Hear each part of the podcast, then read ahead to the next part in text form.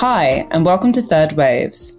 Third is a platform that amplifies underrepresented voices through print, events, and on the airwaves. We interrogate the intersections of culture and activism, bringing you interviews and discussion with guests who have knowledge and lived experience on the topic at hand. I'm Rona, editor in chief and founder of Third. I'm Tribe. I'm the music editor at Third and co host. I'm Daniela, producer of this show. Happy New Year, and thank you for returning to our show. Before we get into it, we wanted to ask something of you. A lot of podcasts will ask you to like, follow, and review their episodes. And though we'd love you to do all those things, we have another request to ask of you. Yes, another request. Our humble wish is that you share this episode with someone who needs to listen, be it a friend, colleague, your grandma, Whoever. Share the love by sharing this or any of our other episodes. Put a link in your WhatsApp group, tweet your favorite quote, or gram with hashtag third waves. Oh, yeah, and like, follow, and review us too, please.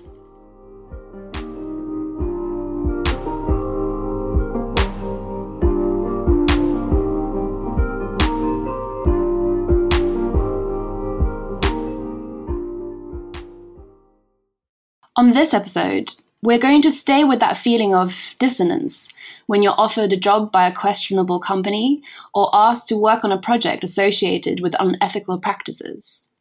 We all have bills to pay, but are there opportunities to meaningfully exercise our voice and power, to forge some change in the workplace, and what's the best way to make this impactful? It feels particularly relevant to put this episode out now, you know, at the beginning of the year, for me, it's definitely a time where I think quite intentionally about my work and career. For the meaty discussion you're about to hear, we've teamed up with the leftist utopian comedy podcast, one of my favorite podcasts, Srsly Wrong. That's seriously spelt without any vowels, except if you think Y is a vowel, of course. Anyway, I'll just let the guys introduce themselves and get right into it. Sean and Aaron, it's so exciting to have you guys on doing this collab. For our listeners, please can you just tell us who you are, what you do, and what Srsly Wrong is all about? Yeah, Sean can tell you those wonderful things. My name's Aaron. I'm just getting my voice in there so people can tell the difference. I'm Sean. Seriously wrong. It's a we do a podcast, utopian comedy podcast, and what we're hoping to do is sort of outline different ways that society could be in a way that is funny and interesting, and that's that's what we like to do we, uh, utopia in the positive sense, you know, like a perfect society. Like, I think we should just sort of try to go for it. Um, often people can be kind of cynical and be like, oh, utopia, it means that it's impossible. But at, like the impossibility of good things is part of the thrill of chasing them. Yeah. And I mean, a lot of things that have seemed impossible in the past actually end up happening. And even if the specifics don't end up exactly coming to pass, imagining what a better world can look like can help us take steps in that direction. I love it. Can't wait to get into conversation. This crossover episode of Srsly Wrong and Third Waves is brought to you by the undemocratic growth of corporate media monopolies. Are you tired of diversity and difference in the media sphere? Uh, yes, I think so. Do you wish that you and your wealthy friends could control a larger stake in the public imagination? Well, now you've got my attention. Well, then, have we got the solution for you? Corporate media conglomeration through constant acquisition. Wow! Here's how we do it larger media corporations buy shares in smaller corporations until they have a controlling stake, giving them the ability to influence and direct the media being made under their broad umbrella. What this looks like in practice is a diverse media space being acquired, monopolized, and eaten up by bigger corporations in an extending web of ideological monopoly, controlling more and more of the intellectual space in our society. But how do we counter the allegation that it's bad for corporations to have so much power? people need to remember that having too many perspectives out there in the world can just be confusing. We want to give the impression of representing a wide range of perspectives ourselves within bounds that we control, collapsing it all into a homogenous flat art corporate Memphis style. By limiting the common sense of what is possible, we can keep those who are currently privileged and rich in their positions of unjust power. I'm sorry, I mean just power. That was just, I misspoke. Just power. Well, this is just wonderful. What, what do I have to do? Here's the beautiful part you don't have to do anything, it's already happening. According to journalist Ben Bagdikian, the amount of corporations controlling the vast majority of media organizations in the US in 1981 was 46, but by 1983 had reduced to 27. 21 years later, in 2004, it was down to just five. Hooray! Well, that's very few media corporations. And while things may have shifted around a little bit with the new media space online, rest assured that a few big players like Amazon, Google, and Facebook are still gobbling up the competition and centralizing power as we speak. What about the artists? Won't they make mind bending art that causes the sleeping masses to wake up? Well, we can just pay some of them to make their art to defend the system and blackball impoverish those who challenge the hegemony. So we give the artists the choice of either working for us or starving. You got it. But surely we can still take advantage of their critical anti capitalist output after they die, though, right? That's right. Artists should never be appreciated during their own time. There's plenty of time to sell their ideas with little tweaks in the long corporatist present after they're gone. And we can make the masses fight about remakes of movies and reboots instead of fighting for, you know, remaking society. Want to keep that the same. I love you, corporate ad man. You make a lot of sense. Oh, don't love me. I'm just doing my job. I actually disagree philosophically with all of this, but if I don't read the copy, you know, I fear for my family. It's how I make a living. So the corporate domination of media necessarily makes corporate perspectives dominant, pushes my perspective out, and makes me complicit through implicit threats to my well being and those I care about. Today's episode brought to you by corporate acquisition, media monopoly, and the quiet ideological conformity of business self interest. Proud unconscious shaper of this episode of Srsly Wrong, and in fact, all ideas in our profoundly stratified society. And now back to our show.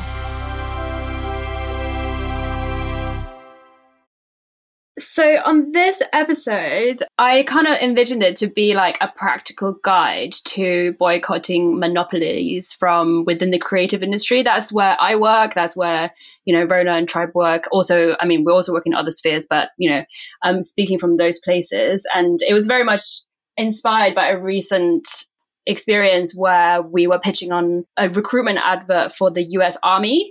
And I found myself for the first time really contending with like, you know, is this a job that I actually want to take on and how do I reject it if I felt like I didn't want to? So that's kind of where this all came through. And I almost just want to start by defining what a monopoly is. Monopoly would be a non-competitive space in like a market environment where you have something that's like too big to fail or you have the control of an entire industry by yourself.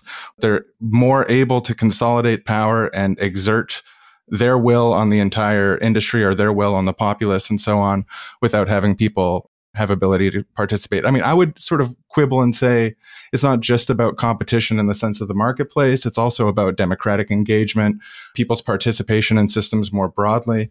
Concentration of power into fewer and fewer hands, I think is another way to think about it.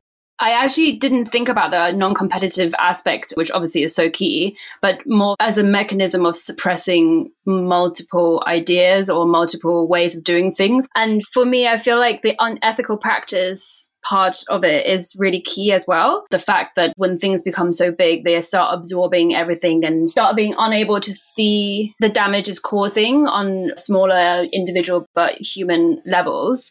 But just as a counterpoint to that, um, tribe, I think the last time we spoke about this, you brought up that when we talk about boycotting companies or working with people, it's not only monopolies that have unethical practices. Yeah, I think it's quite easy to target the monopolies or the transnational corporations because they're so big. But bad practice isn't limited to just monopolies. Although there are loads wrong with monopolies, it can just be a corporate culture or company culture that could be unethical. Yeah, even like small businesses can behave unethically. And in terms of like the media and publishing industries, like a lot of the times it's not just one company, but there's a sort of shared perspective or shared patterns of what gets made, which voices get time, platforms, money behind them. There can be this sort of like cultural space where certain ideas and people's perspectives are systematically repressed because the function of the market and the system and the incentives involved in the people who have the power and their biases result in these types of restrictions and roadblocks regardless of whether it's like a functional like market monopoly. It's like a, an ideological monopoly and in terms of like when are you selling out or when is it bad to work somewhere it doesn't really matter if the unethical practices are directly related to a monopoly or not I also think of the grocery store test, which is like, does the person at the front counter of the grocery store carry responsibility for everything their bosses do, everything that's in the supply chain and stuff? Like, you could argue that maybe there's some culpability and stuff, but it's a really complex question because it's so diffuse. I think one of the reasons that this conversation comes up in creative fields a lot more than, say, the ground level workers at gas stations or whatever, like we don't think about those types of participation in these negative systems in the same way as creative ones. And I think it's because creative stuff is more outwardly facing when you're part of the creative process, there is this idea that you just have more participation in how a brand is representing itself. Not to say that I think creatives can sit down Jeff Bezos and say, like, you know, don't start selling your products like this. Yeah, I think storytelling is so important to a lot of these monopolies, right? A lot of the storytelling on a corporation level is also about getting people to buy into a certain aspect of the company and not think about another aspect. And actually, sometimes the conundrum you have as a creative is do I want to partake in this particular kind of storytelling, which is maybe covering up for actions or even business allegiances underneath this company. We now go to a group of friends getting drinks at the bar for the first time in a few weeks. Oh my gosh, so how's everyone been? Good. Good. I mean, two weeks is too long. Yeah, I've just been tired. If we all pitched in for a pitcher, it would only be like eight bucks each. Uh, um, um, I mean, I mean, uh, or we could share up some kind of appetizer later, whatever you yeah. Like ice water and a thing of fries. I'm really just trying to get my water and take out. Good idea. I heard water is so good for you. Tap water with ice and lemon. Is lemon free? Babes, lemon and ice is not free. Ah, man, hard times. But I've got some good news. Things are looking up for me. Oh, yeah? I've just landed my dream job. I mean, when I say dream job, I just mean a well paid position that would help me get by. Do you know Omnicorp? Uh, who doesn't know Omnicorp? Yeah, one of the richest guys in the world owns that. Yeah. Well, um, I am going to be soon writing for them. News Corp. Daily. I can't believe it.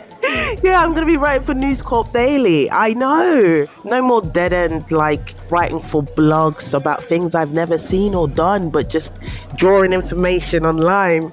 Uh, like I feel like finally my writing will be seen by loads of people. Everyone reads News Corp Daily. You know, it's such a laugh you're going to have an amazing time.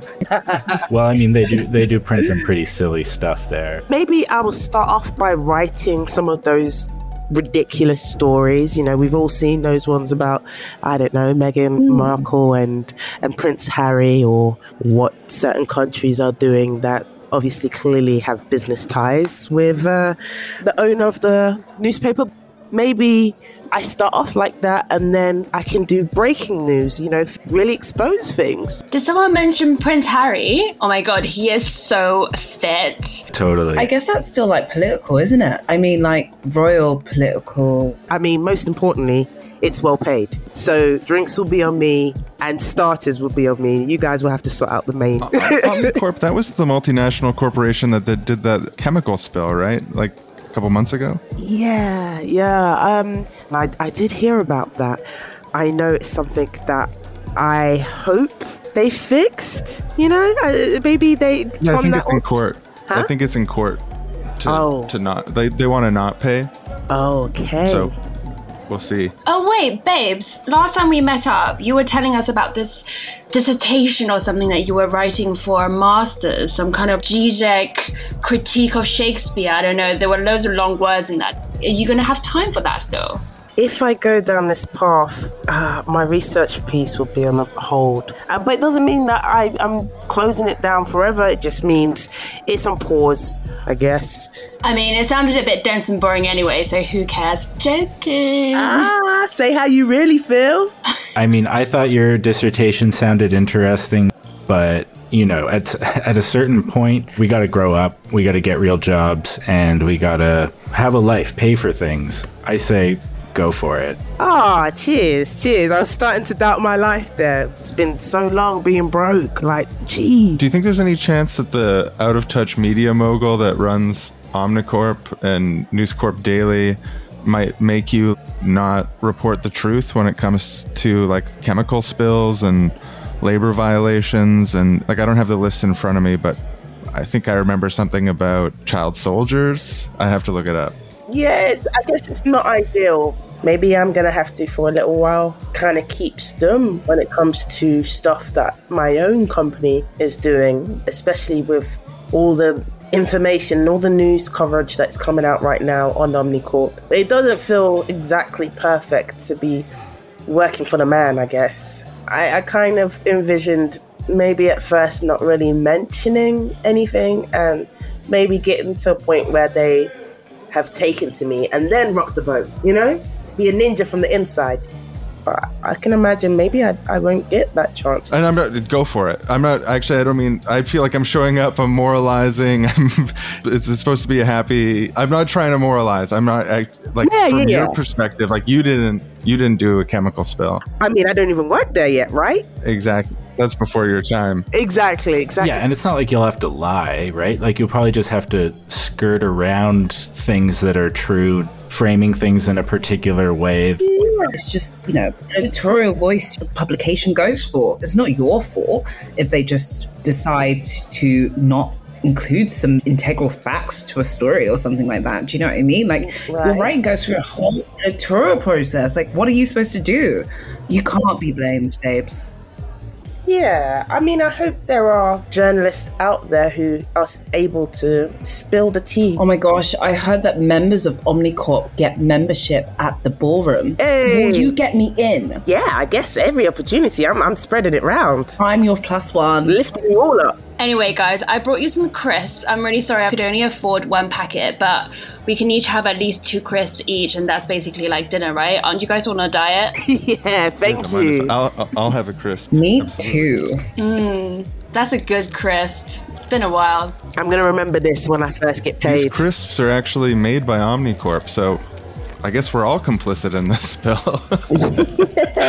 Oh yeah, I forgot that company was owned by them as well. Uh, wait, isn't this chain of bars also owned by Omnicorp? Oh, oh, yeah, of course. yeah. Wow. That's why I picked it. Omnicorp is so omnipresent. I mean, hopefully I'll get discounts with all of this. Discount would be so good.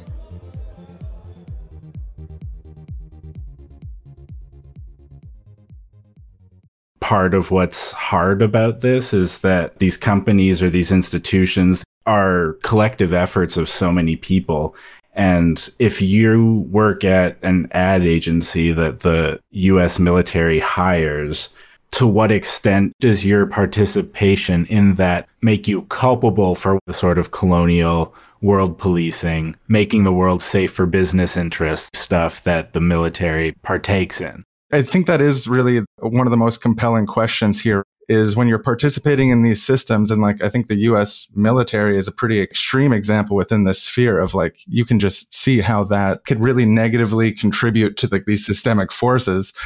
It's an interesting question around sort of ideological monopoly versus like the sort of market monopoly in that like this is an institution that has a lot of like narrative power in the world of what sort of hegemony is and what people perceive as reality is partially dictated by the foreign policy press releases that are associated with the army infrastructure.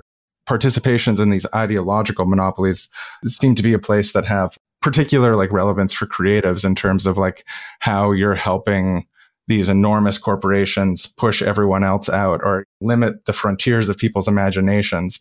Yeah, I think it's really interesting to hear about this kind of extrapolation of what it means to work in the creative industry and what powers you have and how those jobs are different from certain other jobs. And and I agree with you Aaron that I think there is an element of the transmuting of ideas which gives it a different aspects and how people might expect people working in those industries to have more responsibility to engage critically with what it is they are communicating because yeah i mean especially in advertising and certainly in movies you're very easily part of a propaganda machine. I just definitely feel like it can also be a misconception that people in those roles are not also tiny cogs in a machine.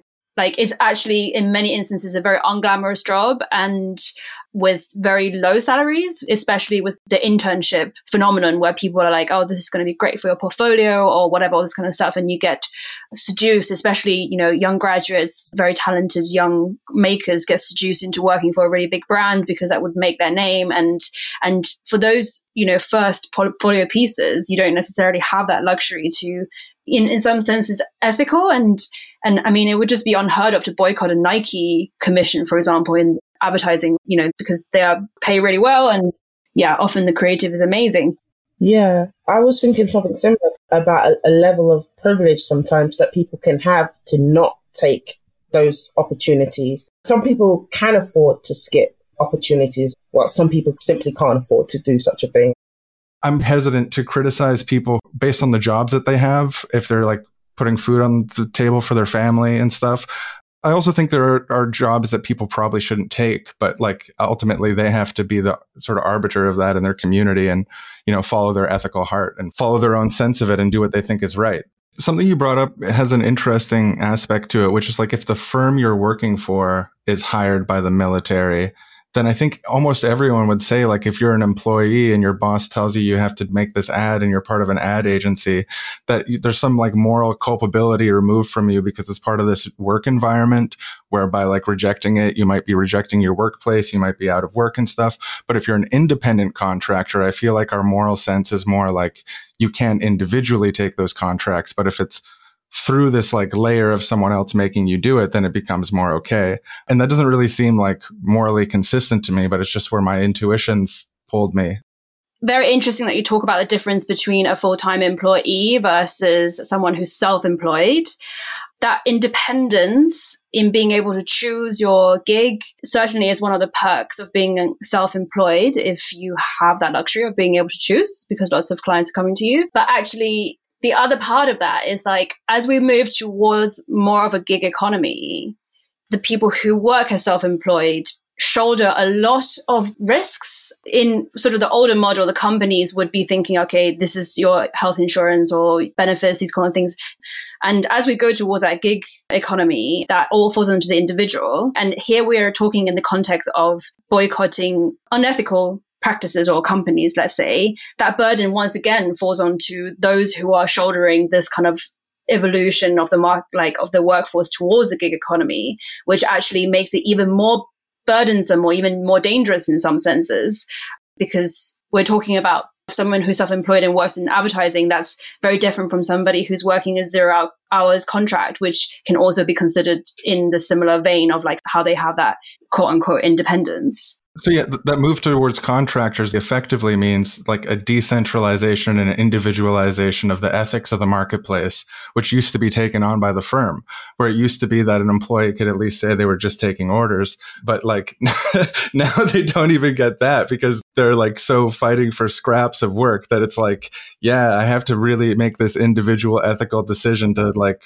sell out or whatever here. Yeah, it's, it's interesting to think of firms trading off a moral responsibility onto their contractors. And I think if you look at the roles that people can have and how they can act according to their ethics, it's like there's like proximities to where the decision is made. So, like, if you are actually an officer within the military, or let's say you're like an executive producer at Disney, that might be different from like someone who's further down the chain, or someone working in like, like you say, graphic design, or someone who then is working in catering all that makes me think about like, it's really not the graphic designers in the military who do anything wrong. I mean, it's helping to sell what the military is doing, but like the real places where decisions are being made in these organizations are not in the places where one might be pointing their fingers at sort of frontline workers for their complicity in these systems. So it seems pertinent to me that we try to have a power analysis that looks at where the decisions are being made. We now go to the out of touch bosses of media monopolies complaining about the workers demanding paltry rights over a luxurious dinner. Oh, that looks amazing. Could you pass the wine? No, no, not you. I meant the servant. Where are the caviar canapes at? Oh, they're late again. Oh. You can't get good help these days. Hey, Jesus. You guys suck. just kidding. Between us, just kidding. Oh, speaking of not getting good help, do you all have any complaints about your employees? Oh, yes, the people at work. I mean, Yeah, I think a better question would be if I have anything positive to say about them, because then I could just simply say no exactly. Yeah. and move on with dinner after that. One of the artists that I work with, he came in and had the guts to ask for a more comfortable chair. What do you? Does he think chairs grow on trees? Does he want to sleep at work? Uh, Yeah, not on my watch. They should be happy doing it, even just on the floor. do y'all remember that big money military contract I got recently? Some of the graphic designers, they tried to pull me aside and say they weren't comfortable with the direction of the company. Imagine the audacity of anyone who thinks they know better than we do. I'm a bit confused about how this conversation came about. Do you pay your employees to think and ask you questions? You know, we obviously all enjoy mocking and belittling our employees. We're kind of evil villain type bosses, but even if we weren't, even if there were better people in these roles, do you think our investors are going to keep giving money to us if we don't do what they want? the investors demand a rapacious gathering of profit. Yeah. One of the artists I was working with came to me with this preposterous idea that they weren't able to bring through their authenticity in their work.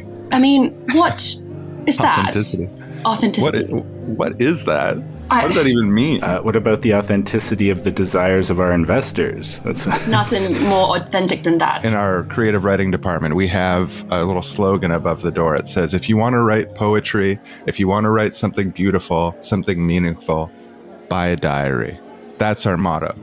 Whatever moment of the day you're spending on this authenticity, foolishness, or having independent thoughts, coming to my office and saying, Oh, I had an idea about my work conditions. Frankly, you should be clocking out for those minutes. You're committing time clock theft. Great. I mean, listen to this beautiful piano music. This guy who's been playing there for what? We've been here six hours since brunch. He hasn't complained about his authenticity, and I love it like that. The music is great. If he was talking to his bosses about the work conditions here, the music would have to stop necessarily. You know, I had this team of graphic designers. They were asking to shorten their work week. So selfish. Ridiculous. I was like, um, you already draw for a living. Every day is a day off. And what do these people expect? I mean, we do live in a capitalist world, right? Some people have to give a little bit more so other people can enjoy a little bit more. And of course, it's us giving a little bit more. I mean, if I was doing something that I loved doing since I was three years old, which is what I hear from them all the time, I'd want the week to be endless. I'd want to be drawing constantly. Sick, seven days, lower my wage. Eight days if possible. I'm constantly working all the time, telling people what to do, being a boss. We are the vision of what is to come. We inspire them. And that's hard work. Exhausting. Not to mention the dinners with dignitaries, the midday checkups, checking email, Dinner with you guys. I'm joking. I actually enjoy this part. for sure, but it is billable hours. Of course. We're talking about work right now. The other day I was talking to the man, Jeff himself, and I mentioned to him, Jeff, what are you going to be doing when you, you get to space and you have all that time? And he said, You know what? I'm still going to be thinking of the runnings of Amazon. Imagine the poor guy's in space, still thinking about the people down there. Oh, yeah, that's so true. And the people in the warehouses are just listening to music, just having a great time. mindlessly enjoying their lives, not thinking about the pressure other people have. Even right now, in this bar with my wine, I'm still thinking about the FTSE 100. If my stocks fall, Jesus Christ. If your stocks fall just a few points, you could lose hundreds of millions of dollars. These people down there working for 50k a year or whatever, they can't lose hundreds of millions of dollars. They're in such a safer position than we are. They, there's no risk there. 50, man, listen, I feel like you are listening to your employees' complaints, giving them a very generous wage. You are going to put us all in a bad light. You're going to spoil them. You're spoiling them. Yeah, we do need to stick together, you know. Mm-hmm. No, I can't compete with those wages. Or sorry, I should say I may not compete with those wages according to my investors.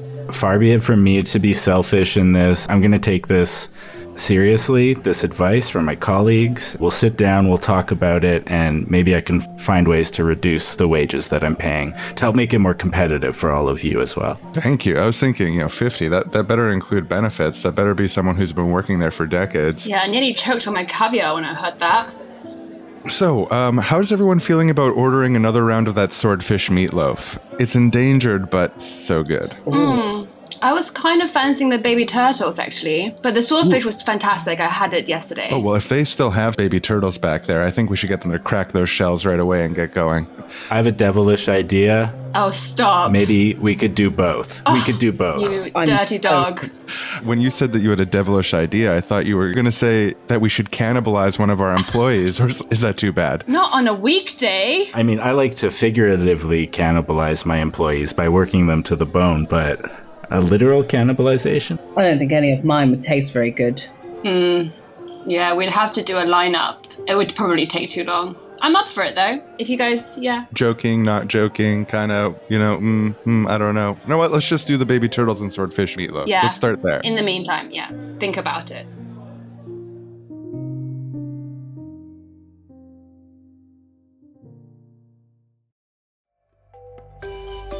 This episode is proudly brought to you by being a good little cog in the machine. Imagine, if you will, a cog, a perfectly round toothed wheel just spinning away inside the machine, playing a small part in a larger whole.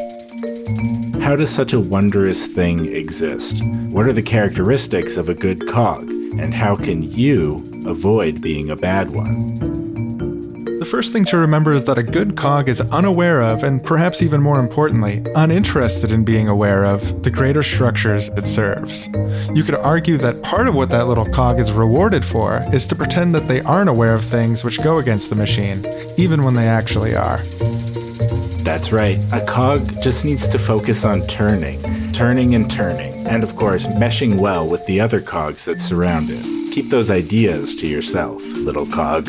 Exactly. And it's important to note that a cog, even if it initially has some little rough edges that don't quite mesh into the machine, it will eventually become more and more sanded off until it fits perfectly within the already existing machine.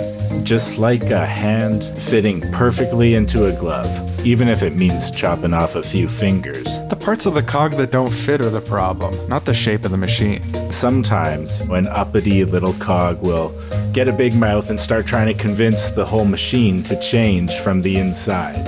But they get sanded down as well, as long as the machine keeps turning. Or they get replaced, if there's actually a chance they're going to stop the machine at all.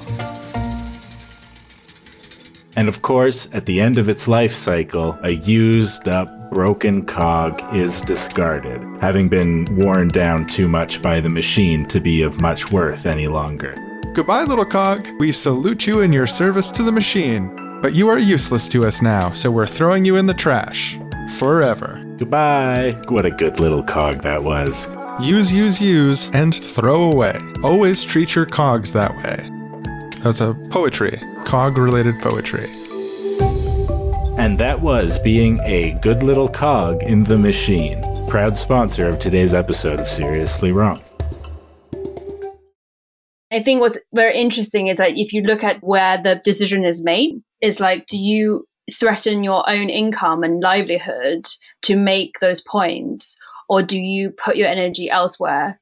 And it's that concept of like, do you do more good from within or can you do more good from outside of it? when I was thinking about trying to change something from the inside or whatever, like that idea of like participating in an institution that you don't necessarily agree with, but like what can you do while you're in there to trying to plant seeds around and sort of nudge things in certain directions. It's going to depend on what your actual role is, but even just like offering suggestions that might not be offered if you weren't there can be something that maybe doesn't have a big effect, but might have some effect. Like talking to the other employees about more moral ways to approach certain things there's a whole spectrum of that too because you could also go in there with a mission to try and like make waves as much as you possibly can. Also just the idea of like storing up some of this goodwill or like you're like a sleeper agent. You go in there you do everything that they want you to do for the longest time move your way up the organization gain more power and then eventually maybe you could spend all that goodwill in the organization to be like no not this particular thing. So uh, th- these are just some of the variations I was thinking of of like doing what you feel is right within a morally vague situation. But then if you think like that all the time, you run the risk of just going along with all sorts of things and and playing these little tiny participatory roles in all kinds of potentially bad things because well someone else would do it anyway. And it's this kind of momentum that keeps things going. But like on an individual level it's so understandable. That reminds me of um so one of my friends joined the police force because she really wanted to do some good and make a change from the inside and work her way up to the top you know, really changed the kind of bro attitude when they're on duty and loads of things that she observed, many of the things that we're aware about. And she has found it very challenging. One, you're constantly fighting against the culture that exists.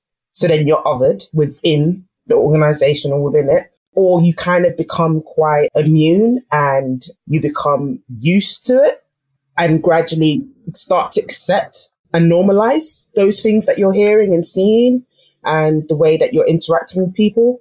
She gave an example of another guy who joined with the explicit aim to change the culture around being black in the police. And he was also trying to work his way up, but got to a point where he just couldn't do it no more. It kind of eroded him down and he quit. Uh, and now he's kind of moved into a position where he's going into schools and stuff like that. So it, it's quite hard because it's easy to just become quite complacent or, you know, having to kind of be othered just because you're making a stance at things that you're seeing and observing. Or you kind of keep quiet until you, like you said, build up that goodwill. But having kept quiet in loads of incidents where things you've seen that have not been right. I think what you just said there, Tribe, really connects to this fact that for you to even take up space within an institution or in a company and want to make change, you must be able to see some form of a value in it initially. I think if you are vehemently against something, then it almost doesn't really make sense for you to be in that space. So, for example, if I'm like a really, you know, political vegan, for example, I'm not going to take up a job at McDonald's with the hope of trying to change it so much sometimes it's better to build something completely new if you really want to create change in that way. So I think, you know, there are just so many different things that we're fighting against sometimes. And, you know, Bell Hooks has this phrase of imperialist, white supremacist, capitalist patriarchy, which she defines as like a political system. I find it quite useful, but also at the same time, really exhausting when you think about all the different like frameworks that are super interconnected and quite powerful, but you feel sometimes as someone who wants to create change in the world, you have to fight all these systems at once. How do you do that? So, yeah, I really think whether you can take up a position at a company or not really comes to whether you can see there being at least some sort of proximity between their values and what they stand for and yourself, because otherwise I just don't see it working. Yeah, I think it can be really painful to sort of like be between a rock and a hard place at work. The thought of being a sleeper for a prolonged period of time and like that's gonna be that's really bad on the soul to like have such a dissonance between what you feel and what you think. Because we we're all faced with these like tensions in our lives where we take jobs that we don't want to take. Like almost no one gets to live their entire life never working for someone that they disagree with their goals. There's also a sort of contradictory thing, which is that I think We've been talking a lot with the assumption that people are preloaded with a bunch of critiques of society and then they're making decisions in that context. But I think there's also a lot of people who become aware of critiques of society when they're already in a position. Like when I imagine the listener to this episode who is like, wow, I really needed to hear this. I'm thinking of someone who sort of came to the awakening that their job isn't what they thought it was when they were already in it. Um, and I think how people use that position is really, really fascinating also and deeply tied into discussion of like these creative boycotts and stuff like that. People who come to the conclusion that I didn't realize it, but I already sold out against my own conscience. So, like, what do I do now? Do I have to quit? And like, I really sympathize with that question and feeling like very overwhelmed by all these ethical things. And my general tendency to that person is to think of what are the things within the position that you're in that can make a meaningful political difference around you. And whether that's advocating for the dying on the hill of the supply chain that your company is involved in, or whether it's the messages and narratives that are being put out in your environment and stuff like that. I think that sort of prodding thing is a really good thing to do in that context like when we think of the success of the Me Too movement or the movement for Black liberation in the United States in particular, these are things that were pushed from sort of the grassroots on these institutions. And then you have PepsiCo saying Black Lives Matter. And it confuses people where they're like, the corporations support these LGBT rights. And there's like all this weird reactionary stuff that comes out of it. But the success of these movements come from people who were working at these corporations who they might not have been a sleeper cell the whole time, but their ethics, their conscience was moved and the hours that they put in to participate in whatever organizations meant that when they spoke up and said, Hey, actually, this is important right now. I agree that we need to crack down on sexual assault in our organization. This is a real problem. The way that this sort of unfolds in practice, I think is really complicated. And it's a mixture of people on the inside and outside that creates these sort of like big social moments. Sean, I think that's such a rich point. I think if you look at like how change has happened at a lot of big companies, monopolies over the last 10 years, it definitely seems like it's come from people who are already working in the company. Sometimes their voices being allowed to be collectively louder and them sort of steering the way in which the brand is going or choosing not to go. So I think it's definitely not as black and white as I'm here or I'm not here. And I think you're right. A lot of people sometimes find themselves in these positions as opposed to sign up for these positions. What I really love about that point is that it's very empowering, actually. And I feel like it sounds like one of those things people say about exercising. Like any small amount of exercise you do anytime is good for you. It doesn't matter if you're like an avid sports person or not. If you just did like a bit of yoga or a few sit ups now, it's good for you, right? So, like every minute bit of exercise you do is going to be good for you in some level. And it actually comes back to that thing is like no action is too small or no moment realizing that you want to make a stance or say something or have a discussion with a friend about something is too late. How utopian is that thought? Welcome to keyboard warrior radio theater daily reminder changing things from the inside does not work. You just end up another cog in the machine being sanded off until you perfectly fit. A vegan can't join a burger company and change it from the inside. The whole idea is absurd. Humans aren't actually cogs, like physically. We're capable of much more dynamic changes. And even if organizations are trying to turn us into mere cogs, it's possible for us to push beyond our role and make a difference. People are more susceptible to being swayed by money, protection, and the affiliation of power than people think. Giving our energy to their system is exactly what they want. Don't do it. We need to build our own organizations. We need to change things from the outside I don't know of any serious large scale strategy to change corporations from the inside as a leftist strategy in itself. And I'm not advocating for activists to put our resources into doing that ahead of other things. However, I think there are viable ways that people within institutions can use their position to help extract ethical concessions out of the workplace. Look, I think you're right that there are instances where we can convince someone within some existing position to take some action that helps people, and we shouldn't completely rule that out. But even if you try to push beyond your role, these corporations select for pliable people and push out those who try to make change. Part of the job description is to not make change. I think there's an unstated assumption here that what motivates people to take on a certain job or what brings people to a particular corporation is like a freely chosen marketplace of workplaces approach where people evaluate all possible uses of their time, all possible jobs, and then primarily try to make an ethical response to that coming from our own political perspective. And I don't think that's the case. I think the vast majority of people currently working in jobs of one kind or another get there through a process which is coerced by circumstances, contingency, limited opportunity, and so on, including people who agree with us. I think we need a narrative about quote unquote changing from the inside, which isn't completely dismissive, even if it retains some of these critiques, that can help people conceive of their own responsibility within systems that they're already a part of and give them ideas on what to do to make those institutions more ethical.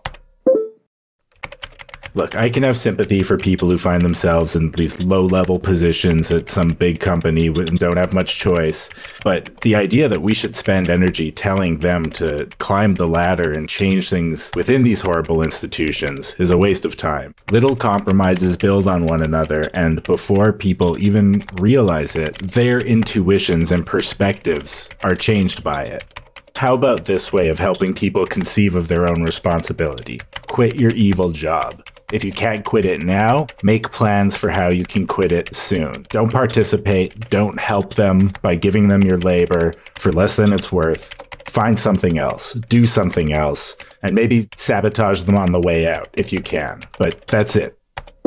But don't you think that's putting a moralistic individualism in place of a systemic critique? In order to just willy nilly, freely at any time drop your job without even thinking about it and how it affects your family and your community and your standing in the world is, is the epitome of a privileged position. You're asking people to torch the references, which could keep them healthy and employed in the future, to forego paychecks, which keep a roof over their head, in a system defined by its scarcity, understanding that people's workplace decisions are largely not mediated by political ideology going in, in the vast vast majority of circumstances. We need to give them a menu of political actions that includes quitting or abstention as part of a wider selection to show we're serious about thinking through this and to ensure that we can convince more people to participate in a variety of struggles for remaking society into an ecological and democratic one. We can't give them this harsh binary, it's not fair. Where does this line of logic end? Where are the boundaries on who it is ethically neutral to work for. I'm not going to get mad at an Amazon factory worker for being exploited, but can we apply the same logic to the Amazon engineers who perfect and design the systems that are used to hold the other workers down, making way more money and having way more employment opportunities in the future and options in the first place? should we just throw up our hands and say there's no moral question there because you know someone would do that job without them anyways you know it's these justifications being deployed in real life for evil ends freaks me out. It's also a moralistic individualism in a way. Just get that bread becomes a good in itself. And we should have infinite forgiveness for individuals rather than holding true to a systemic critique I, I agree. These are hard problems. And if we're going to be organizing for change as a political organization, I too am wary of advancing the idea that we're all going to go get jobs at Omnicorp and try to change things from the inside. That's not the political strategy I'm advocating.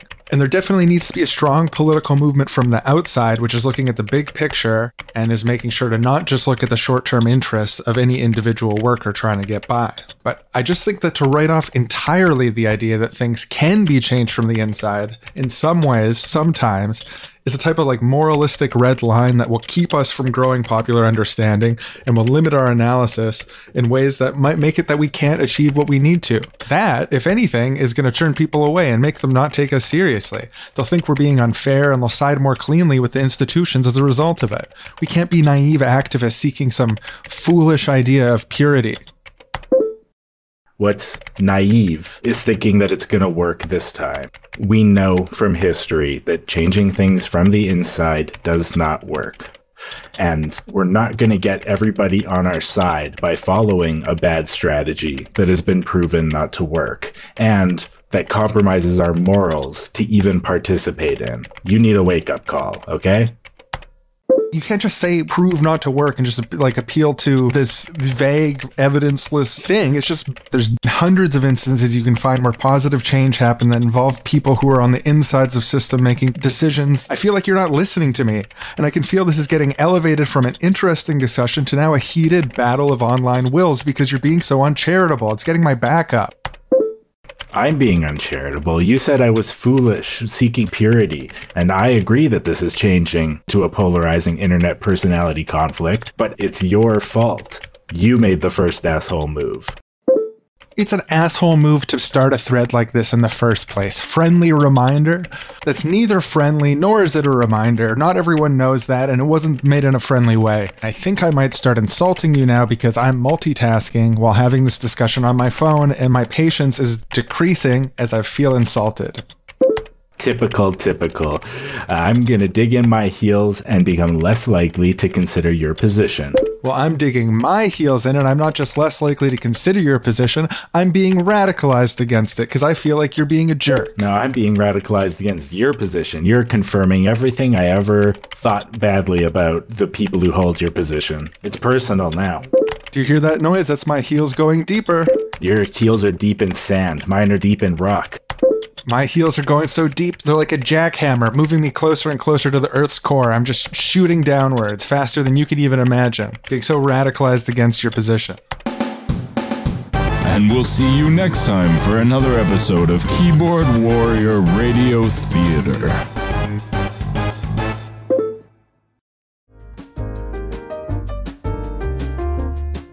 We now go to a group of friends returning to their old bar for the third time that week. It's great to see you Hey, all. how you doing? More margaritas, please. Shots all around the table. Yes. Uh, look at you, Sean, ordering shots. Was that because of the job that Tribe was able to get you at Omnicorp recently? Well, yeah, I definitely couldn't afford it before. Can now. Boom, boom, boom, boom, boom. How are you finding it? It's not that bad, right? No, it's great. Yeah, no, I'm working sort of artistically, typefaces, graphs, that sort of stuff. It's totally my wheelhouse. Here come the nachos. Hey! Oh, that's super Help easy, yourself, jalapeno. Five toppings. This is a fun day out. oh, and extra guac, too. Mm. Amazing. You know, these nachos were actually kind of paid for Omnicorp not paying for the chemical spill because they were able to pay me a lot. See, it worked out in a way. Oh yeah, So it all goes around. It worked out. But I think you just had nothing to do with that. I think you just worked for the company. No, yeah, and like later, and I mean, well, during the litigation, obviously, we both worked for the company. The only thing I did was to proofread some articles released on the topic. You know, I did typesetting for pamphlets that are being handed out to some of the victims of the chemical spill, explaining the lack of liability on behalf of Omnicorp. And it just like took 15 minutes or whatever, and it was just like a small part of my day. But I was like, oh, there it is. I mean, I guess it makes sense to need typesetting on this too. But if not me, then someone else, obviously. Exactly. I feel like my hands are clean. Mm. Yeah. And I, and I think that it's good that the family gets to know from Omnicorp their perspective on how it happened, you know? Right. I mean, it doesn't work that they just have lawyers, you know, pointing out all these things and, oh, you should sue, Yeah. you should sue. I heard it was a terrible accident, completely out of anyone's control. Yeah, I read that News Corp Daily article as well about it being an accident. Oh, yeah, no, tough. These things happen though. And I've got some news. I feel like this now is a bit of a cliche, but I have been offered a promotion. Another one. I know. I mean, I must have been doing really well, innit?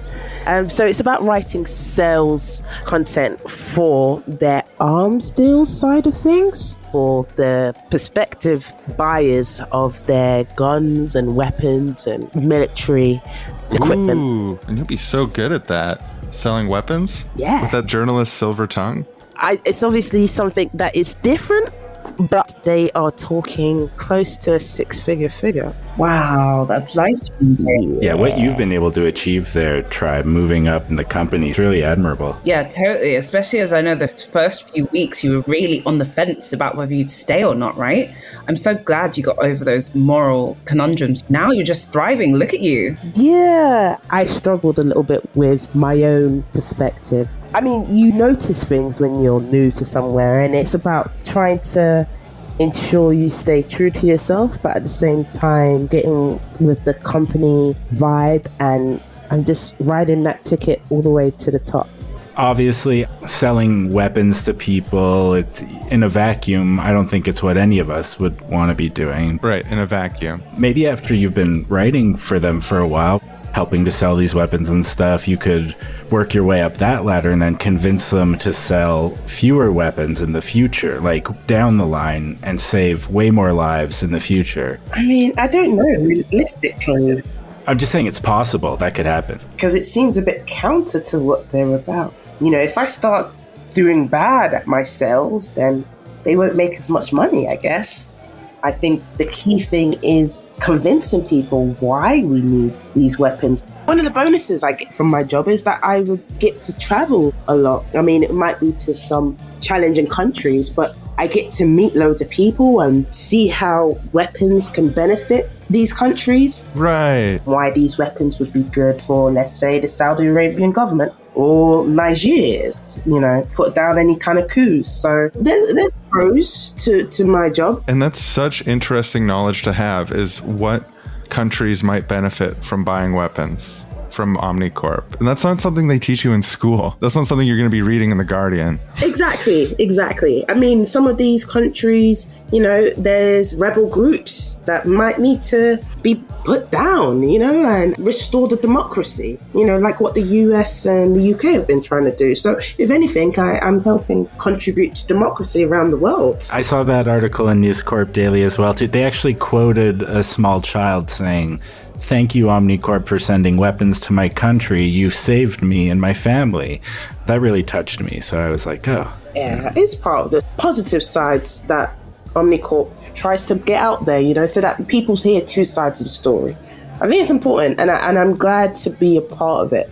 Oh my god, that is too cute. Do you know what else is really cute? They serve baby turtles on the menu, but it is quite expensive. But maybe, you know, if one day we can share a plate between us. Yeah, Oh my god. Oh, god. that's so cute, baby turtles. yeah, that sounds so exotic. Maybe after I get my pay raise.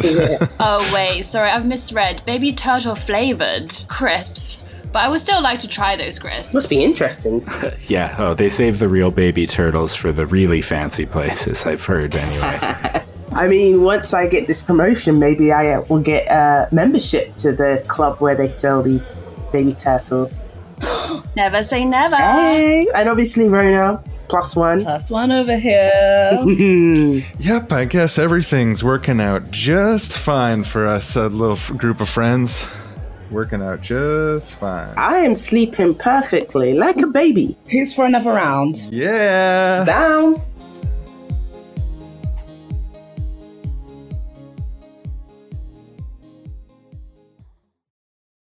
I think there's also a really big risk here, and this is what I've seen in my closest brush with institutions of power and stuff is there's this real risk of people when they feel that dissonance between who they think they are and how they think they're being perceived because of their participation in like an organization when people start to feel that gap, it's so uncomfortable that unfortunately some people start to identify with the institution and start to think that the people who are making ethical demands of the world are unreasonable and they need to grow up and, you know, get a salary job like I have and yada yada. And like they're just simply not serious.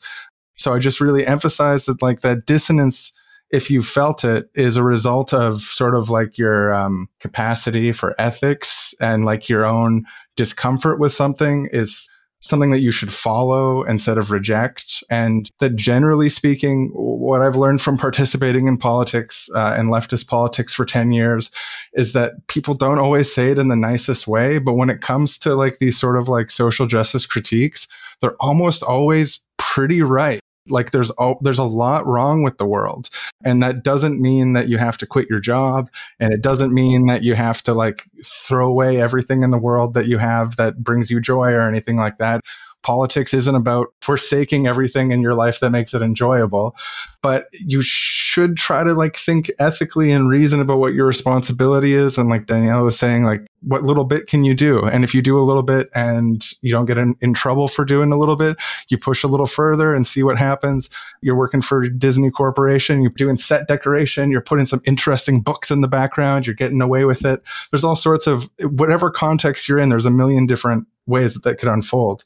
The times I've seen people collapse in the direction of identifying with the institution too much are times where I sort of feel like I've seen, you know, people turn to the dark side. When you're engaging with institutions like the military or these enormous corporations and you're getting paid for it, you're flirting with your own worst instincts. You're flirting with your own ability to like turn a blind eye to things inherently. So there's a real chance that something that's making you uncomfortable is something that is important to listen to. I really like that point because I think if you're going into a situation like this that might be compromising, pay attention to what you're feeling about it and don't kind of like shut that down because those negative emotions, that's what you need to listen to to kind of like know whether or not you're crossing boundaries or your own line. And that's why I also I suggested earlier talking to friends about it. I feel like there's a lot of value in, and it's something maybe that we're missing in culture is like creating spaces to have these critical conversations, especially if you're the ones being offered contracts. Like deciding whether or not to take a contract is like an individual decision. And then it's up to someone to actually be like, Hey, I think you shouldn't have taken that contract. And then it's almost something you have to be sort of like embarrassed of or like defensive if people bring up and stuff. And then it's like this conflict between people like I feel like part of the selling out discourse is rooted in this sort of like fear of what other people think. And I think that fear of what other people think can really be best remedied by having these ethical conversations with your friends around your own experiences and come to group conclusions together and have it be sort of a normal part of our lives to engage in ethical deliberation together about the opportunities that are being afforded to us trying to create spaces of like non-judgment and exploration so whatever decision you end up making, it's a decision that you can be comfortable with because making a decision that you end up being not comfortable with, I think can actually end up compromising you in the long term. I think I would agree with you, Sean. When I was thinking about like selling out, I had a, a difficulty with because I do think the whole worry with selling out is one about how other people will see you and also how you will perceive yourself. And I think so much of it is about us trying to make a stand about the sort of world we want to see around us and, you know, the sort of things that we want to support. And I wonder actually how far like just declining or choosing to say no is actually doing what we intend to do, which is make a stand, whether it goes far enough to say like, I'm not going to personally take this to sort of like send your no and let that be the end of it, or whether it's a case of like making more noise around the fact that you're not doing certain things, which does seem quite burdensome when you think about individual creators or like freelancers having to do this themselves. I think it main it definitely depends on the individual as well as we've been saying. I do know some creatives have baked into their brand that they have this particular political and moral stance in the way that they operate. And sometimes they do make it a big kind of show and tell about the fact that they've turned down certain opportunities because of their position. But I do think it is definitely down to the individual creative and how it sits with them, whether they can financially get by without taking that opportunity or whether they would take the opportunity and use that money for other things it, and whether they can sit with that decision at the end of the day. I think if you have a platform, if you're a public figure, then your choice to say no can have more effect if you're willing to make that part of your brand and to talk about it widely. Also, in creative fields, sometimes you're being offered like a lot of money in ways that like caterers and gas station workers aren't. And the more money you're getting for something, the less likely it is that you need this just to survive. Like it's just your job, like the gas station worker. And I just feel like this thing comes into that sphere of like being an influencer. And, you know, obviously we've just had the Olympics and I think of athletes trying to make a stand or boycott or trying to deliver a message through who they are or through their social profiles in aligning with their own ethical alliances. But then obviously they are like contracted in certain ways and prohibited in certain ways to make those stand and even really big Olympic medalist athletes, I don't think necessarily their paycheck is totally stable, you know? I would say like collective action. I think when you look at the boycotts of history, like the really big ones, collective action is so core to that. So, You know, there is this tendency, even before influencers, to propel like whoever seems like they're, they're at the forefront of a movement to like the position of, you know, a leader or something like that. And in today's day and age, it might feel like it's more like the influencer type of person. But I think of the fact that the Me Too movement was founded by a woman who just tweeted something. So I don't think it always has to be connected to like, I don't know, amplifying your own profile. I think it's more about getting people to talk about something specifically. Something that comes to mind is the whole like boycott of Burberry that happened a few years ago. And that was based on the fact that Burberry was like burning its clothes. And the reason that they said they were doing that was to contain and maintain the brand value. So rather than, you know, massively discount the clothes or have them be sold through other channels outside the store, they were like, let's just burn the clothes. And they've been doing this for years. And, you know, it took people speaking out and calling out Burberry's actions, ridiculing it on social media collectively for Burberry to decide that they were going to change. I don't think that was connected to a famous person. So I think we shouldn't get tied to that. I think it should just be more about the action that we want to see from it as opposed to the platform that we think we already have or don't have. And I guess also what you were talking about in respects to getting more money sort of connects to that too. It's like you pay an art director a lot of money because you feel like they're doing something quite pivotal to whatever it is you're trying to sell. Whereas I guess, unfortunately, we still look at front of house people as being quite replaceable and their input being slightly less, though they obviously are the people who keep the businesses running. You know, if all the workers of the Disney shop decided to walk out tomorrow, then Disney would have a problem. As we were talking, I remembered this idea called interest convergence. I know a lot of people have spoken about it in reference to critical race theory, but it has been applied in various fields. It's the idea that sometimes the law or institutions or companies don't change their practices or perspectives until it has an effect on them or the bottom line. It's quite interesting if we think about the range of ways in which companies don't necessarily change their position until it becomes the popular position. Like I remember watching a video where some guy did an analysis of how Nike came to the realization that it was better to support Colin Kaepernick because that's the direction of the youth as opposed to going in the opposite direction.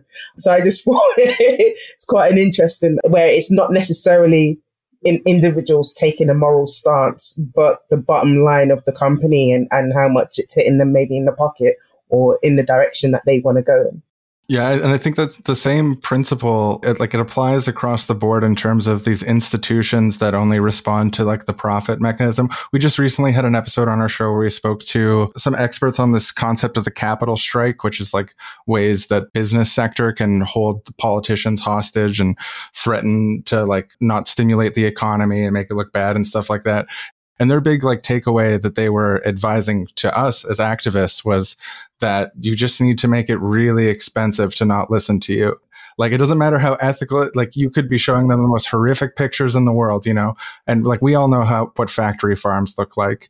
The hot dogs are still on the shelves because it's more expensive to change over to a, a different system. But it would be possible to, and I mean, I think in the U.S. they do all sorts of like they have laws against like filming factory farms and stuff for exactly this reason as activists and people trying to make social change for these institutions that are amoral and are looking at quarterly profits as their main thing, you got to make it expensive for them to not listen to you. And I think what we saw with Kaepernick and, and with Me Too and a variety of things over the last, you know, five, ten years or so was that there was this really populist sort of uprising. It wasn't organized and it was all sort of individuals mediated through the internet and these like collective not decision making spaces but th- these collaborative commons of people sharing information with each other sharing experiences and seeing perspectives that they maybe ne- would have never seen on television if it weren't for the internet. And that sort of critical mass of individuals then puts pressures on these institutions where Gillette's like okay we're going to uh, put a trans person in a Gillette ad because we you know look at the way things are going. Like it's going to be more expensive expensive if we hold out on some you know fictional old world idea of gender. Like we just need to get ahead of it. I think it goes to show that even just having these small conversations, like Daniela referred to, is like there's no conversation that's too small to contribute to a social change. And that's what happened around Kaepernick. And that's what happened around all these things is that people are having these conversations or like when it comes to me too. And people are like, I had that experience. And then people who had no idea that they had that experience know they had that experience and it changes the way they see the world. And it happens in this decentralized sort of like bubbling forth kind of way. Sean, what you've said reminded me of what happened with the North Carolina bathroom bill it was like the bill which was intended to stop like trans people being able to use bathrooms that didn't align with like the sex on their birth certificate sort of thing. But that was massively spoken about through people's personal channels and stuff like that. And companies like PayPal and also like the sports league companies started like basically taking out their money from the actual North Carolina state. And that was the reason uh, or one of the biggest catalysts for why the state decided to like rescind the bill. So you think to yourself about like the level of power that actually these really small things on the surface of it can actually have when they're like accumulated. And corporations, you know, also start to listen to them and start to act upon them as opposed to now we're having to, to fight the corporations. It's them doing the work for us because they want to win us over as consumers. So it's really interesting politically because you can almost imagine an environment where there's all these different bodies with different interests and you might not if you want to change what disney's doing maybe you don't actually have to make it expensive for disney. Maybe you're making it expensive for the caterers and then the caterers aren't going to feed people for a week and not feeding people for a week is causing everyone to rise up.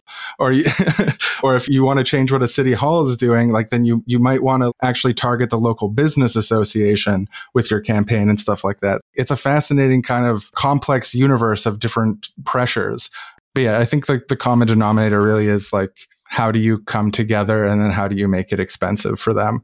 Because turning down a job as an individual is not really expensive for them. It costs less than taking the job for them. Actually, you can maybe say there's an argument to take the job and just do a really shitty job until they fire you, because that actually would cost them a bit of money.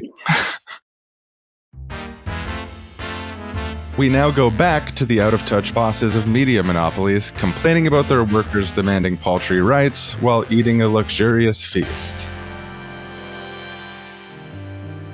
Mmm, those baby turtles. What did you guys think? I can't believe that that specific species of turtles is almost extinct. It's uh, just makes it taste better. Honestly, I've had better. I think all of the good baby turtles may have already been eaten. Oh, don't even say that. Mm. The thought of it makes me depressed. You know, I was thinking it is just so wonderful how systematically, you know, these people are demanding rights from us. They're sort of between like a rock and a hard place where they need to make these moral compromises in order to make ends meet. And then they actually have to go and defend those choices to other people. Yeah, the worst is the ones who haven't had that drilled into them yet. They're still idealistic. They think that what they do matters. Yes, totally. Those poor, mindless individuals individuals don't seem to understand that, you know, these small little things they try to do don't really have that much effect. I mean, you can walk all you want and cycle all you want to work. I'm still going to jet around the world. Yeah, it's a strange kind of egotism that they have, that they think that they can make a difference in these systems that are so much bigger than them, you know? I, I, couldn't understand it myself. What I find most laughable, guys, is you know these people they have graduate degrees in communication, but they don't seem to do a lot of that between themselves. I mean, if only they could put some of that studying to good use and just talk among themselves, maybe they could actually have some new chairs. You know, like if ten of them asked for it. Yes, sh- don't yeah, give them any ideas. I hope there's nobody around here listening. The waiter might hear. Oh, I'll see to that. What we always say at my firm is it doesn't matter how many of you get together asking for new chairs, we'll never budge. That's our line and we're sticking to it. Oh, you're right. Must be the wine getting to me. What was I even thinking? So, how do you guys crack down on artists' unions? It's just a hard no in my department. Anybody who brings that word up is executed on site. I like to have eyes and ears all over the organization, listening, you know, sometimes even planting the idea to see if anybody bites. And then if they do, you know, quietly zoot them out. Mm, I love that subtle approach. You're you're basically an artist. The Union Honey Trap. I hadn't heard that before. I'm going to have to give that a try. Cheers. And you know, your name is everything, and your reputation is everything. So if I send a bad word out about you, it's not going to be easy for you to get another role. I'll tell you that much. Absolutely. And I got your list of uh, troublesome employees. They've all been blacklisted at my companies as well. Oh, can I get a copy of that too? Yeah, totally. Mm, thanks, babe. yes, you're. They're hired to draw the little pictures, not to uh, cause any trouble. if they if they start talking about the union stuff, they start talking about these nice chairs, time off. And the second that there's any little touch of trouble, then out. Goodbye. You know, I walk by three or four artists on the way to the office every day, playing their banjo. And you're going to be doing graphic design at the corner of the street Yeah. for bills. I mean, you know, to be fair, sometimes if the demand is small enough and it's annoying enough to have to keep saying no, sometimes you throw them a bone. It's more for our sake than for their sake, but it does happen. I can't lie. I can't say I've never offered those types of concessions, even though I'd like to say there's a hard line. Sometimes if they make enough noise, you do have to, you know. Here we go again. I thought we'd put a stop to that kind of thought earlier tonight. No, no, no, but I, he does have a point. Offering them the bone is a good strategy. I tell you, I've used it myself. Sometimes you just need to give them a bit of butter, make them feel you've listened to their demands. Slowly, the noise goes away. It's the perfect solution. I tell you guys, don't don't undermine it. Yeah, if they've spent five years asking for new chairs and then finally, eventually, they give in, what is that sending the message? But, you know, it's going to take another five years if you want those longer breaks you're asking for. Just between us, you know, high high powered media moguls, if they start affecting my profits with their actions, then yeah, I'm going to be looking towards throwing them a bone. But if they're not affecting the bottom line and we can keep it that way with no new chairs, that's what I'm doing for sure. Okay, fine. They can have the chairs instead of the longer breaks. Maybe that's where the compromise, the frankly outrageously generous compromise that we could think about. Comfortable chairs like having a break. Exactly. I mean, it's just pushing food around a plate, isn't it? We just have to be clever about it. The chairs, it needs to be funded somehow, and maybe it comes out of the cafeteria kitty. You have to make these choices. Do they want chairs or do they want week old coffee? That's the perfect choice to offer them. I would offer them that choice directly. Just let them know, you know, it's very tight around here. Don't let them know about all the profit, obviously. It's very tight around here. If you want these new chairs, then we're going to have to sacrifice daily fresh coffee. Which do you choose? And then if they if they take the chairs, then we pull that coffee back. Yeah, these are kinds of considerations. You know, taking one thing away while giving another, or giving on one issue while, oh, two weeks later, there's a whole new set of directives from HR that they don't like it. But you're going to complain after we just gave you new chairs? There's ways to use all of this to our benefit. It's been a delightful dinner and invigorating conversation, and I'm ready to go back to the workplace and crush any sort of worker organizing that happens to arise. Me too. They don't know how much we do for them. I was actually thinking of going out for a walk to take in the view, maybe have some champagne before dinner. Does anyone care to join me in that instead? Oh, yes, please. I could definitely use some champagne, so what the heck? Count me in as well. Let me just book it in as another business meeting. Of course, I'm sure we'll be talking about our disorderly employees some more. And so their tireless day full of business meetings trotted on, without thanks, as usual. Their workers never appreciated the hard work they did for them.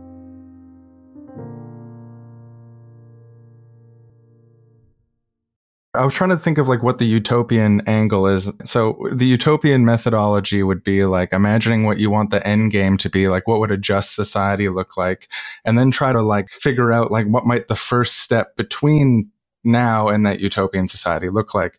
Uh, when I think of an ideal society, I think of a directly democratic world that doesn't overextend beyond our environmental limits and where everyone gets the support they need and every voice matters. I take that to be sort of, I guess, the preconditions of utopia. So thinking of like those principles in the current day, it seems like a lot of the things that we've been talking about here all relate to some of the tensions between collective responsibilities that we create and believe in, like following our ethical compass and the individual choices that we have in our lives and like individual sort of responsibilities to maintain yourself. So I always try to think of like, how can a difference that seems like a weakness actually be a difference that is mutually reinforcing and strong. And maybe it could be that the people who are within these systems who are able to get these larger paychecks from these institutions that earlier when people were talking, I imagine almost this sort of like creative aristocracy where there's like all these super low wage creative workers who get like no contracts at all or like fighting for scraps here.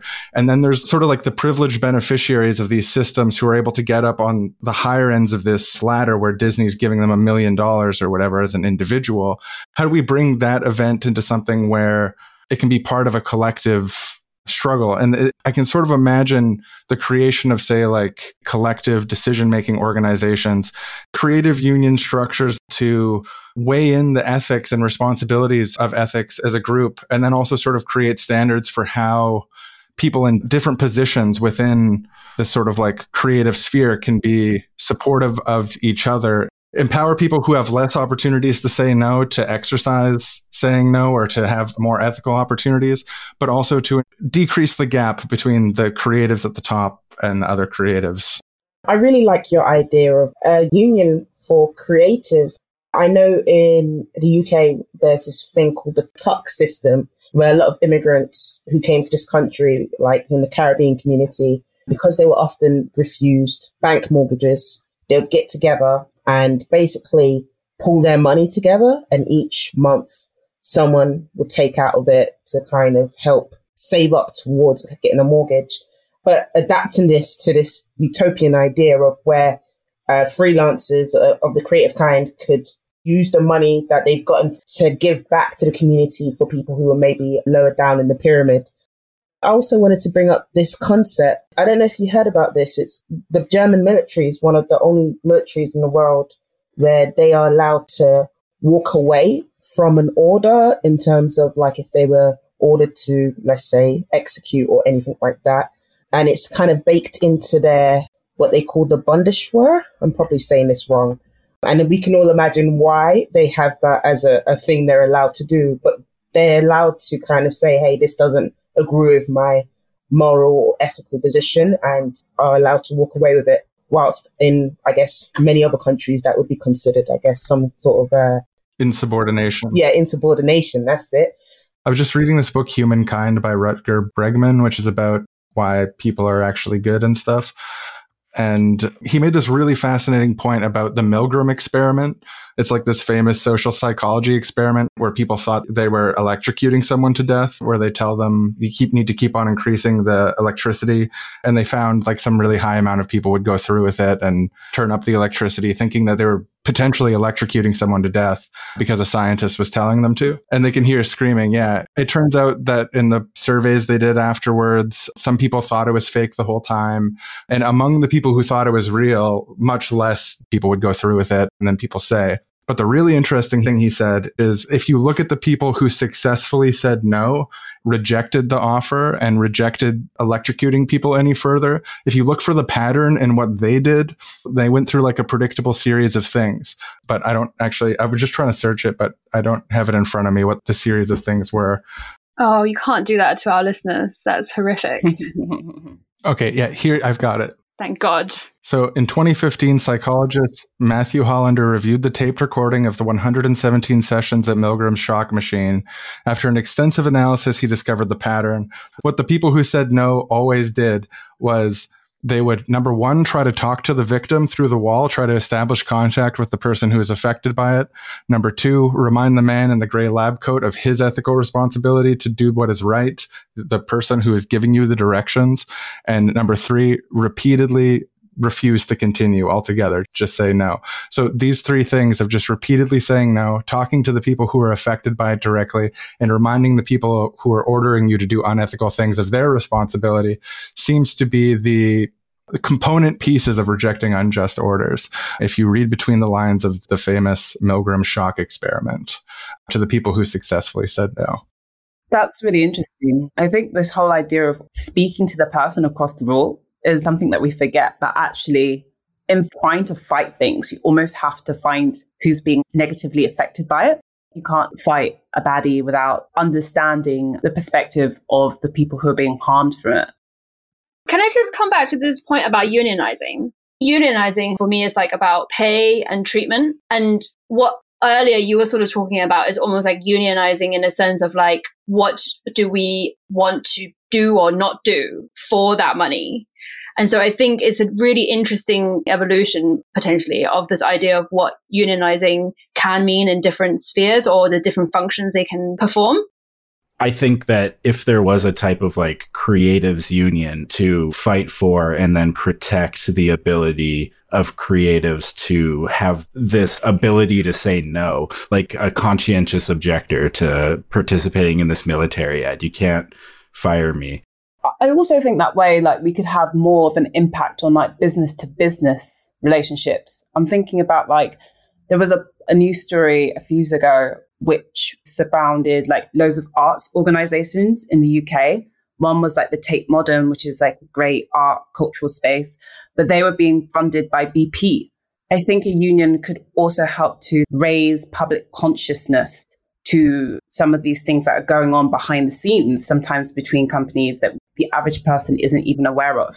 But you could obviously have people who I'd imagine would be like specialists when it comes to like legalities and understand contracts and understand where money comes from, who would have like an overview of that. Whereas sometimes as an individual, it's really hard for you to like do all that investigating yourself.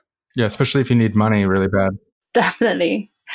And I think that's a really good point because we have been so far talking about like knowing who it is you're working on for and where that money is coming from. And to bring in the point of art is so true because oftentimes these grants that are given out to artists, you go to exhibitions, you know, it's a small pin on the board of like, oh, this has been funded by BP or, you know, Unilever, but there's not like somebody's paying you to work as part of their organization, you're a beneficiary of their wealth, but maybe like art washing, that kind of sense. There's a tendency in a lot of long term existing unions today to be focused on things like working your way up a benefit schedule, working your way to higher wages and stuff like that.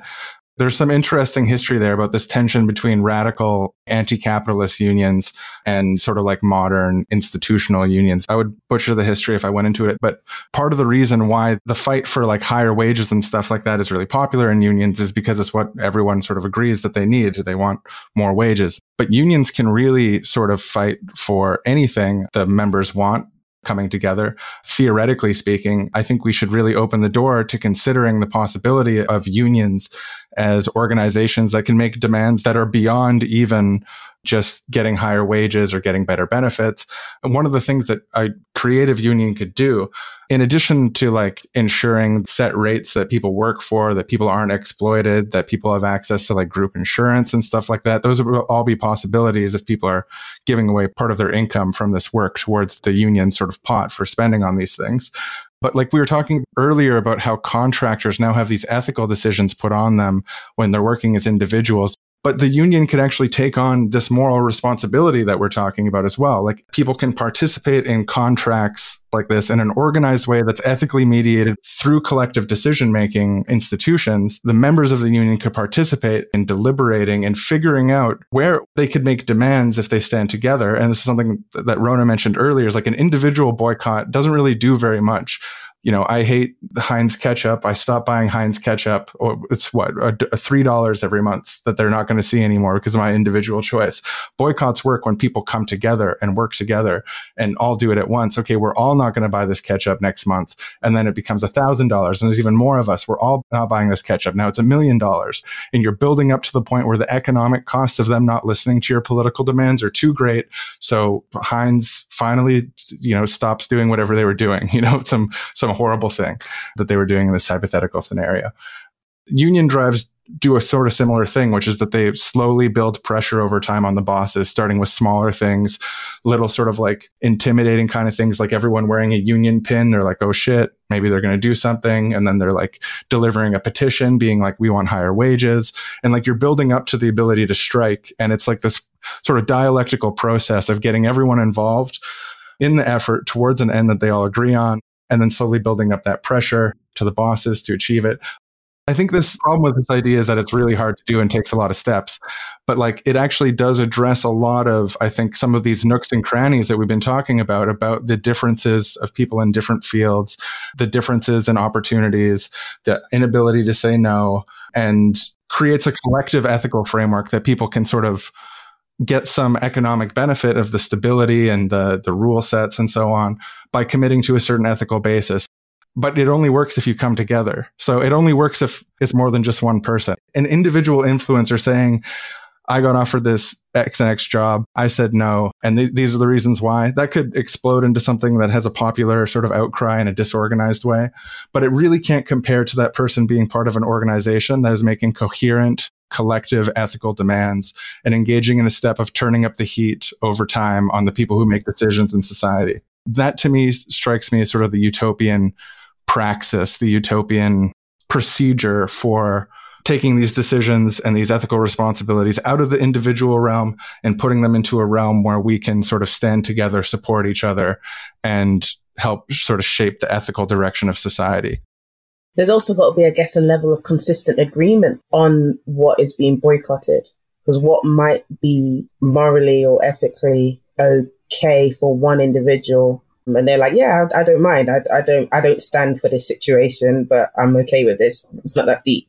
And another person could be like, no, this is absolutely, you know, indefensible and terrible. And we need to get together and we need to stick together on this. And so it, with more people doing it, need more people to agree that this is the stance and this is what we all agree on.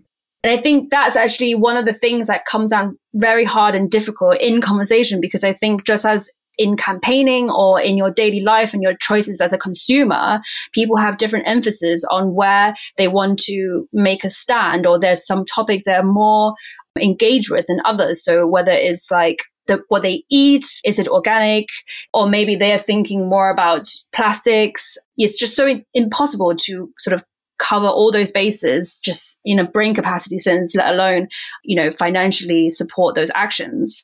So that I think just further complicates the decision making process. I actually think that's a potential benefit of having some kind of collective group making these decisions is that it is so hard to prioritize all of these different things yourself. But if we set up an organization in the first place, founding the group on principles that take into account as many perspectives as possible and align itself with the broadest range of struggles possible, to listen to those affected across the table, like the Milgram experiment, is going to help align the moral compass in the right direction because we'll be listening to and standing together with the most amount of people possible. That was an amazing conversation, guys. Yeah, really enjoyed that. Yeah, thank you guys. It's been really fun. Yeah, I think it was great. Likewise. Yeah, thanks for reaching out to us. We now go to a group of friends going out for drinks for the first time at the bar that has baby turtles on the menu. Hey guys. Hey, look around us. We did it. We're here. Oh, this place looks so beautiful. You were the person who led the way, and look, now here we all are eating baby turtle. we made it in the world. Oh, I'm so glad I came out for a drink with you guys because before this, I was not gonna lie, feeling a bit, oh, I don't know, it's a dirty word, depressed. Yeah, I heard things have been difficult. Like, what's been happening with you? Oh, you know what? All of that is behind me now as I'm joining you guys. Congratulations on the new job, by the way. I've heard that at Omnicorp, things can look up real quick if you work hard. You know, those eight day weeks, didn't know that was a thing until I arrived. Yeah. But, well, I hear that you're the brightest new face in Poison Division. Who, me? That's what I'm hearing. Wow. I thought I was just bringing coffee to people and, you know, writing a couple of lines here and there. I don't get clearance to know exactly what I'm writing for. Yeah, you get to know the lingo. Uh, sometimes the way that they word the departments aren't necessarily exactly what you're doing, but you get used to it. You get used to it. Plus, you don't need to know the ins and outs of everything. Oh, really? It's all just part of working in a wide team. Do you know what I mean? Oh, that's good to know. Yeah, look, Daniela, you're still new to the company we all went through this. We all had our worries, but I mean, especially with how difficult the last few years were for you. You lost your house, you lost a lot of stuff, but you'll be able to get it back now that you're earning again. You know, things are looking up for you now. That's the headline from where I'm at. Yeah. I did want a baby really badly, but I can always try again. I wouldn't focus on stuff like that, babes. Our workplace is not that into maternity leave and stuff like that. Obviously, we want to inspire businesswomen and like having a baby. I mean, Mm. how would you work eight days a week? Yeah, you're probably right. You're probably right. Being part of Omnicorp World's production is fabulous. You know, I just got myself my own Blue Room membership. No longer have to tag on to you, tribe. Haha. I'm loving it. Obviously, I used to work at an independent small place where you work for charities and stuff like this. But the global corporate side is really where the excitement's at. I just convinced my division to add a small 1% safety margin on top of the allowable failure rate for the safety gear that we sell. So, you know, a certain amount of people are going to die from it, but I've decreased the margin slightly. So I feel great about it. Well, that's making a difference. It's those small changes, Yeah, right? yeah, exactly.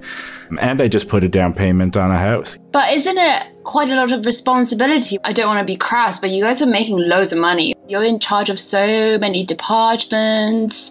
Your press releases go out to so many families. You know, I feel like being so influential, it's a lot of responsibility. I don't know if I would ever be ready for that. Well, the great thing about it is you have so little choice in these roles, you know. There actually isn't that much individual agency that goes into it. It's like it's just got this kind of robotic logic, you know, like someone wants to take money from the company or hold us legally liable for chemicals in the water or whatever, you know, causing whatever issue allegedly. Our role, it's not even, you know, you're not being paid to think, you're being paid to get a press release out there that is going to minimize the impact of that sort of allegation. Well, I think you think for the company, there's always going to be some family, some groundswell freedom charity that wants to sue our organization or our business. And when you think about the bonuses and the money that can be affected by it all in the end, the bottom line for our investors, that's why it's better to kind of Oh, remove yourself a little bit from the groundswell of things and think about the bigger picture of our organization or our company. If I do any thinking at all, I just think WWTIW. What would the investors want? Because that's what really mm-hmm. matters. And you know what they'd want? To keep budgets down. So that's my specialism. And you're great at it. Thank you. You cut so much fat around my department when you fired those people. There's one thing I hate is people who keep the team back. Oh, so selfish. A few years ago, there was that drug that had to do with, you know, pregnant women's health, and that kind of didn't go very well. But so you guys weren't involved with that? You, you couldn't have done anything to stop that drug from being circulated before it was ready? No, well, I mean, I mean, from my understanding, I think that's still under investigation. I'm not sure. If, I mean- although I, we take it very seriously. yeah, I did see some preliminary reports that suggested what allegedly happened would happen. And I did do what was protocol with those reports, which was not release them to the public because they weren't certain. That didn't have anything to do with your thing with the baby, did it? I mean, Never mind. yeah, Um, no, I don't know. It's hard to tell with these things. Life is wondrous and mysterious. How can we tell what's happened? Right. yeah. And there's so many people in the whole chain of things. I mean, it's hard to really pin it down on anyone, really. Yeah, I mean, if I didn't ignore those reports, they would have just hired someone else to ignore those reports, right? That's what we're saying when we say it's not really our choice. It's like either do what the company wants or you get fired. It's, you know, you got to kind of not be so egotistical about it and think about what the company needs. Oh, yeah, you're right. I'm definitely thinking from a very, very personal point of view. It's just bigger picture thinking. That's all it is. That's what it Yeah. boils down to. It's an education of life. Yeah. Oh, guys, I feel so grateful to have your guidance. And in my moments of doubt, when I want to say no, I hear you guys' voice of reason. I have three kind of rules that I use on the job for this sort of thing. Number one is limit contact with the people who claim to be the victims. Two is deny responsibility. It's the company that did it. And number three, of course, is just repeatedly say yes to whatever the company asks of you. It's kind of that's how you get by in these situations. Yeah, I'm trying to say yes to like I'm trying to say yes to more things right now, frankly. You know, someone says, "You want to go on a trip to Milan?" I'm like, "Yes." You know, if someone's like, "Do you want to write this press release explaining that there's no legal liability for the side effects of this chemical?" I'm like, "Yes." I want to raise, so I'm on that bandwagon too, guys. Who wants a no man? I'm going to frame all those things that you just said. Say yes to everything and just go with the flow, you know? Something great on the depression front, Omnicorp just installed these what they call happiness boxes. So you just go into the it's a padded little happiness box. They play some nice music. Some affirmations come on screen, you know. I am providing the productivity that is needed. I am a valuable worker, that sort of stuff. Really uplifting. Nice. Honestly, I've been using it a lot recently and it's great. It's so good. I use it all the time as well. It's a great place to go when you have moments of doubt. When you're questioning everything, you can just go in there and it just reminds you of why you set out to work for Omnicorp in the first place. Oh, that sounds amazing. Might have to borrow one of you guys' coupons because I think there's like a clearance. I tried to get into one of those earlier and yeah, my card didn't work. Oh, yeah. You know what? Well, we'll keep working you up the chain, and we can't really share our cards, but we'll make sure that you get in the position that you need to be so you can get into those happiness boxes and smile away the day. And then maybe next time you'll be buying us baby turtles. The dream. Oh, sorry guys, it's just the word baby sometimes sets me off. I don't mean to ruin the mood. It's gonna go to the powder room. I think that's a good idea. Hmm, yeah. I hope you're feeling better. Don't worry, we're here It's not you. easy. If you want us to buy anything. She'll make it. She'll figure it out. I think the key thing is for her not to think too hard into things. Too much questioning, you know what I mean? That does nothing for anyone. Just go with the flow. Go with it. Honestly, this is kind of making me feel like I need to visit a, a happiness pod. Um, yeah. I was thinking the exact same thing. Do they have one here? do they have one here? This place isn't run by Omnicorp yet, but but we can uh, we can go up the street. Oh, uh, there's shh. a Danielle is coming back. so uh, Prince Harry's in the news again. Oh yes. What's he up to this time? He's fit, isn't he? So fit. Daniela, we know you have a massive crush on Prince Harry. Oh, talking about Prince Harry again. I mean, I can talk about him all day. Some things never change. Yeah, sorry about that earlier, guys. It all got a bit intense. Don't worry, we're here for you. And and at the same time, we're also used to ignoring the cries of just many kinds of people crying for help. So It all fades into the background after a while. You've got to be tough. You learn to sleep at night. And so, this group of friends continued to make more and more excuses for their increasing complicity in the evils perpetuated by Omnicorp, spending more and more time in the happiness booths and less and less time questioning their participation.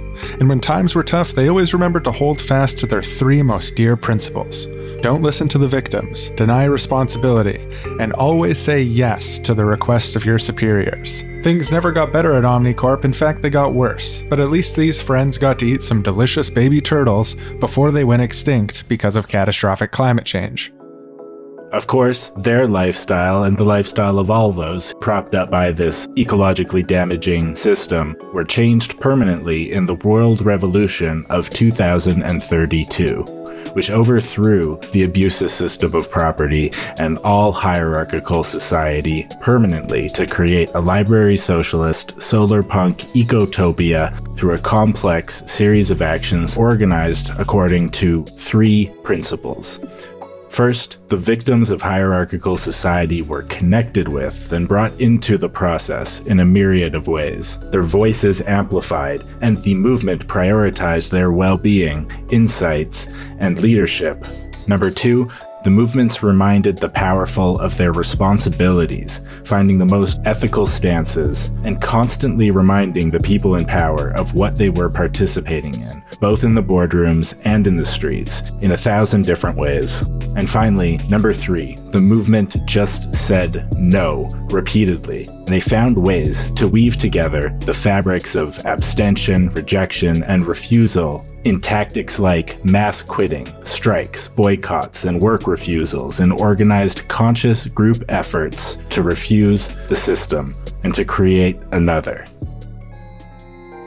Of course, our protagonists, now fully poisoned by the systems they participate in, fought against this change tooth and nail, as these three principles went so against what they'd been taught to believe. Until the bitter end, they made every effort to contain and redirect the revolution as it spread, villains of their own story. Thankfully, in the end, they were defeated by the forces of good, who instituted a fully democratic and ecological society that took care of everyone and made space for everyone to live their best lives thriving together. And in the years after the revolution, most of them did come around eventually, recognizing that things were indeed better for everyone, including them.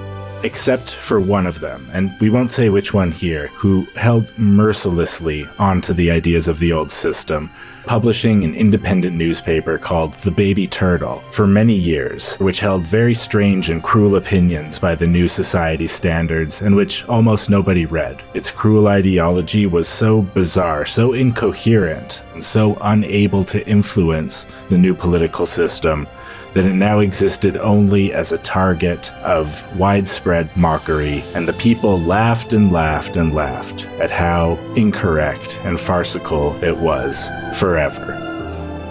The end.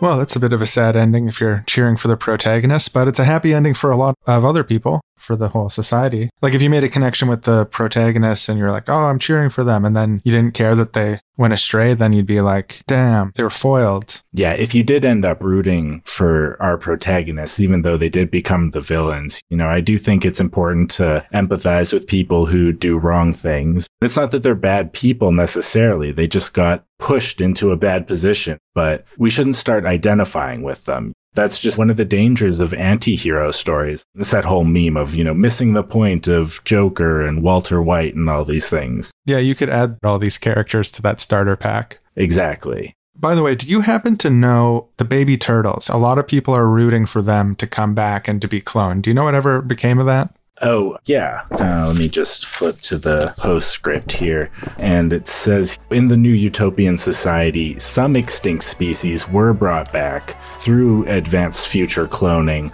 but actually not all species. This particular baby turtle that they were eating was never brought back outside of captivity in some very specific circumstances because it would have too severely disturbed the new ecosystem in the place that it had once called home. So they, they could have brought it back, but it was a bad idea for other reasons. Oh, that makes sense that, that the ecosystem could change. Well, that's an interesting little parable, little story. And that's the end of it. Yeah, the real end is the question of, you know, is this a parable of our world or not? I guess that's the choice moving forward, but like it, after the episode to think about. And that's the real end.